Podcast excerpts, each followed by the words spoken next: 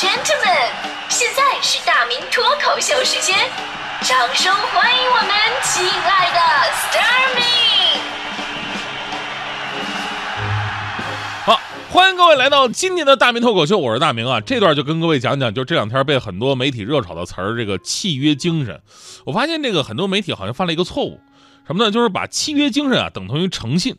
那契约精神啊是一种诚信的表现啊，大家伙都这么说的。其实我分析了一下，我说这两个词儿其实是不一样的，对吧？什么是诚信呢？比方说上小学那会儿，老师啊就教导我们，哎呀，犯了错误要主动承认。我小的时候很听话呀，啊，班级里边花盆打在地上碎了一地，老师问谁干的呀？同学们默默不语，只有我当时气宇轩昂的站起来了，同学们都为我暗暗叫好。我当时微微一笑，我说这点小事儿有什么不敢承认的？老师，是我同桌干的。于是我同桌被找家长了。啊、做一个人诚实守信，这是诚信，没问题。诚信的人呢，往往不需要什么强制性的条件逼着你啊，你才能诚信，这是一种发自内心的美德。但契约精神不一样。契约这个东西诞生的初衷就是为了限制那些不诚信的人的，对吧？你想是不是这个理儿，对吧？大家伙都诚信的话，那还立什么契约啊？那确认过眼神，你就是对的人了，对吧？所以说，契约精神啊是要拿出一个有形的限制条件，本身受法律保护，然后让大家伙来遵守。所以说，在这个认知的基础之上呢，我们来说说最近啊关于契约精神最火的一条新闻，就是著名游泳运动员孙杨。当然，在这里首先要祝贺孙杨在昨天晚上再次为国争光，拿到了男子400米自由泳决赛的金牌，这是他这次比赛的第三冠，个人亚运史头上的第八金。本来呢，对于这些赛场争光的运动健儿，我们一般都是赞美。不过这两天，关于孙杨却出现了一些不和谐的声音，原因呢，就是出现在他上领奖台的时候穿的这件衣服。因为亚运会中国所有参赛选手的领奖服呢，都是安踏赞助的。而孙杨上台呢，却领奖，他就他穿上了个人代言的三六一度服装上了台。可能网友觉得没什么啊，比方有网友说了，说这个，哎呀，我们只在乎衣服上的五星红旗，至于什么牌子的，我们根本不屑一顾。其实吧，这话说的没错，就从咱们观众的角度来讲哈，只要是中国人站到最高领奖台上，那就行，就没人会在意。天哪，他穿着安踏上去了，天啊！哎呀，这个衣服好显瘦啊，这。我们不会这样，但是呢，每个人的利益出发点不一样。如果你要是赞助商，你就不会这么想了，你毕竟掏了钱的人。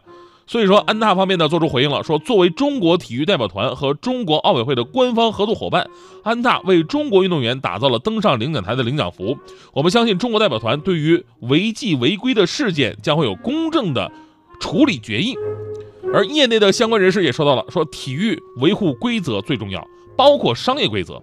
中国代表团的统一领奖服是白红色安踏，而只有孙杨领奖的时候穿的是黄色三六一度，这明显是违规。真不知道是领导的默许还是其他什么原因。体育产业又一个研究课题。所以说呢，在舆论的压力之下，你看这个孙杨后两次上台都学聪明了，上台的时候都披着国旗，全身都被国旗挡着，也看不到穿什么衣服，既不得罪中国代表团的赞助商安踏，也不得罪个人的赞助商三六一。于是呢，这个契约精神再次被大家伙拿到台面上来说了。像咱们在这里也得说两句，说这事儿吧，跟那个孙杨本人的关系不大，对吧？他有他的团队在处理这个事儿。穿什么衣服上台呢？也不是说他自己就决定的。运动员永远是要专注于赛场当中，所以说希望杨仔继续为国争光，取得好成绩。契约的事呢，让负责契约的事儿人来解决了。所以呢，其实，在国外的一些体育联盟啊，咱们说他们的商业化远超于我们，对吧？他们的体育明星早早就碰到过类似的问题了。在个人利益跟团队利益当中，肯定要找一个平衡，达到共赢。但有一个最基本的原则，那就是不能违背契约。而在我们的骨子当中呢，却有一种对契约的天然不重视。我来说几个事儿吧啊，一个呢是昨天的新闻，说国内有一个游戏的女主播，粉丝特别的多，她明明呢是跟某一个平台签的约，但是却在合作期内呢多次违约跳槽到其他平台去直播去了，因其恶意跳槽违约还不赔钱，于是经纪公司啊把她告到法院，法院判决她必须赔付违约金两百多万。判完之后呢，这个主播还是不付这个违约金。还转移财产，故意不赔。于是昨天这个女主播被法院的人带走了，强制拘留。说看完这条新闻，我昨天我就立马问我们那个人力资源的人，我说那什么，你看帮我看一下我那合同上有没有说我不能去电视台做嘉宾什么的。如果那个你们以后在电视上你看着我，你相信那不是我，那那是吴彦祖。另外一个事儿呢，更能让你找到共鸣。什么事儿？就是买房违约。这事儿发生在我朋友身上。我一朋友，他那个在北京啊，住那小区还不错。一六年的时候呢，感觉房子要涨啊，然后呢，打算换一个同一个小区，位置更好，但是面积更大的房子住。但手里没有现金流怎么办呢？只能买房卖房一起操作。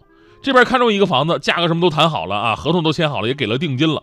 那边呢，把自己的房子也准备卖了，谈好价钱了，合同签了啊，准备卖了，就等搬家了。结果呢，就在卖房子的前后脚吧，那几个月北京房价你也知道啊，突然暴涨，大伙还有印象是吧？一天一个价。这边把自己的房子卖了，回头再买那边的房子的时候，人家不卖了啊，不卖了，朋友怒了，我都交了定金，合同都签好了，你不买是不是？哎呀，咱们就按合同办了吧，我赔你违约金一共三十万，给你吧。我后来了解一下，那套房子啊，就不说以后了，就说那一个月就涨了三百万。啊，其实这样的事儿特别的多。就时间关系，我其实我还想说另外一个事儿，就是北京一个高材生毕业以后呢，就是奔着一个单位去了。那单位为什么呢？那单位可以那个给他办那北京户口，办北京户口。然后呢，真是到了以后呢，不到一年把北京户口给办好了。办好之后呢，也就不到一年吧，他就把这个工作给辞了。单位不干呢，单位就把他告到法院了啊！法院让这个人啊，就是赔偿这个单位十三万的这样一个赔偿金。结果这哥们百般不干啊，说凭什么赔十三万？我辞个职怎怎怎么的了？我跟你说，这变相来看，你花十三万，你买一个北京户口，有这么好的好事吗？你这，呃，虽然说有一句话我们不爱听啊，但是还是要拿出来自我刺激一下。为什么总说中国人缺少契约精神？好像在我们的文化当中，聪明永远比老实更重要，对吧？小时候你玩捉迷藏，那我那时候我藏的捉迷藏太好了，小伙伴就是找不着我。后来没办法了，回家了也没跟我说一声，我一直在那藏到晚上，到他饿的受不了了才回家。回家被我妈一顿骂，说你怎么这么老实啊？怎么怎么着的？第二次我就学奸了，还是捉迷藏。我说那那哥们儿，你先那个数数吧。那哥们儿背过身数数的时候，我我就直接回家了。结果他找了我两个小时。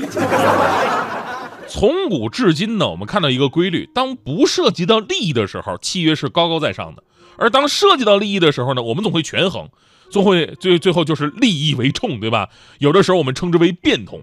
所以这么看哈，最讲信用的男人，也就是灰太狼了。为什么呢？因为不论上一集他被炸出去多远，下一集都会像他所承诺的那样，我一定会回来的，即使明知还是会被炸飞，对吧？有人说这个契约精神啊，是来自于呃国外的宗教意识，还有这个高度发达的商业社会。因为中国的这个商业社会开展的比较晚，是吧？但是咱们也是有契约精神的吧？咱们也是有诚信文化的。问题在哪儿呢？就是当这个诚信落到纸面变成契约的时候，我们对于契约的尊重和保护力度就往往不够。在中国缺乏完善的违约机制的惩罚。很简单的例子，就假设当年我朋友那个买买房的时候，那个违约金写的不是三三十万，那写的是三千万的，对吧？所以这就是为什么我们对契约不尊重、不重视的原因。人呐都是趋利避害的，商人都是追求利益的，对吧？当违约的收益远远大于守约的利益，那么很多人都会选择违约。所以说，契约精神的本体就应该是这个契约如何设立。契约本身能不能完善具体，保证付出方的利益？没有公平完善和奖惩并举的契约本身就不可能有契约精神，这个跟诚信无关。当我们说这些年的商业发展啊，这个咱们中国那些真正做大做强的企业，走向世界的大咖们都已经意识到这一点了。诚信在商业社会当中才是最宝贵的财富。比方说我们的领导，就我们领导真的是一个遵守契约的人。前不久北京不是特别热吗？啊，有一天那个我播新闻，我就发现，哎，有单位说夏天给员工每个月一百五十块钱那个高温补贴。我当时想啊，这钱不要白不要啊，对吧？这是麻雀虽小五脏俱全，是吧？苍蝇虽小也是块肉啊，对吧？然后我就跑跟领导要，说能不能给点高温补贴啊？当时我以为啊，领导会那种各种推脱，毕竟我们广告效益也不是那么的好。但万万没想到，我们领导居然答应了，说，哎呀，每个月一百五干什么呀？两百，给你凑个整数。我特别开心，我说领导你太大方了，结果回头领导就跑过来把我们那个办公室的空调给关了，这家把我热的，那时候这这三十五六度的时候，一下午我出了八斤汗，脸我都瘦了三圈。我说领导你要干什么呀？这不要热死我们吗？领导说了，你这样才是契约精神，你这才算是高温工作者嘛。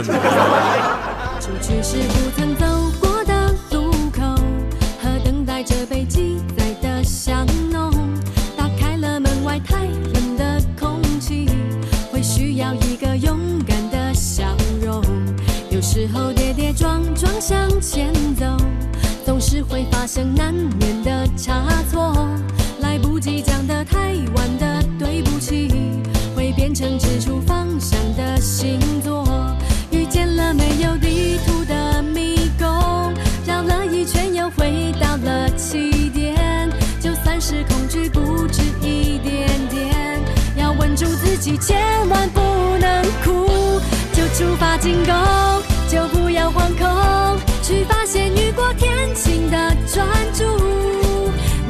撑不下去，沉不住气，要记得深呼吸。啦啦啦啦啦，微笑着前进，只留下雨。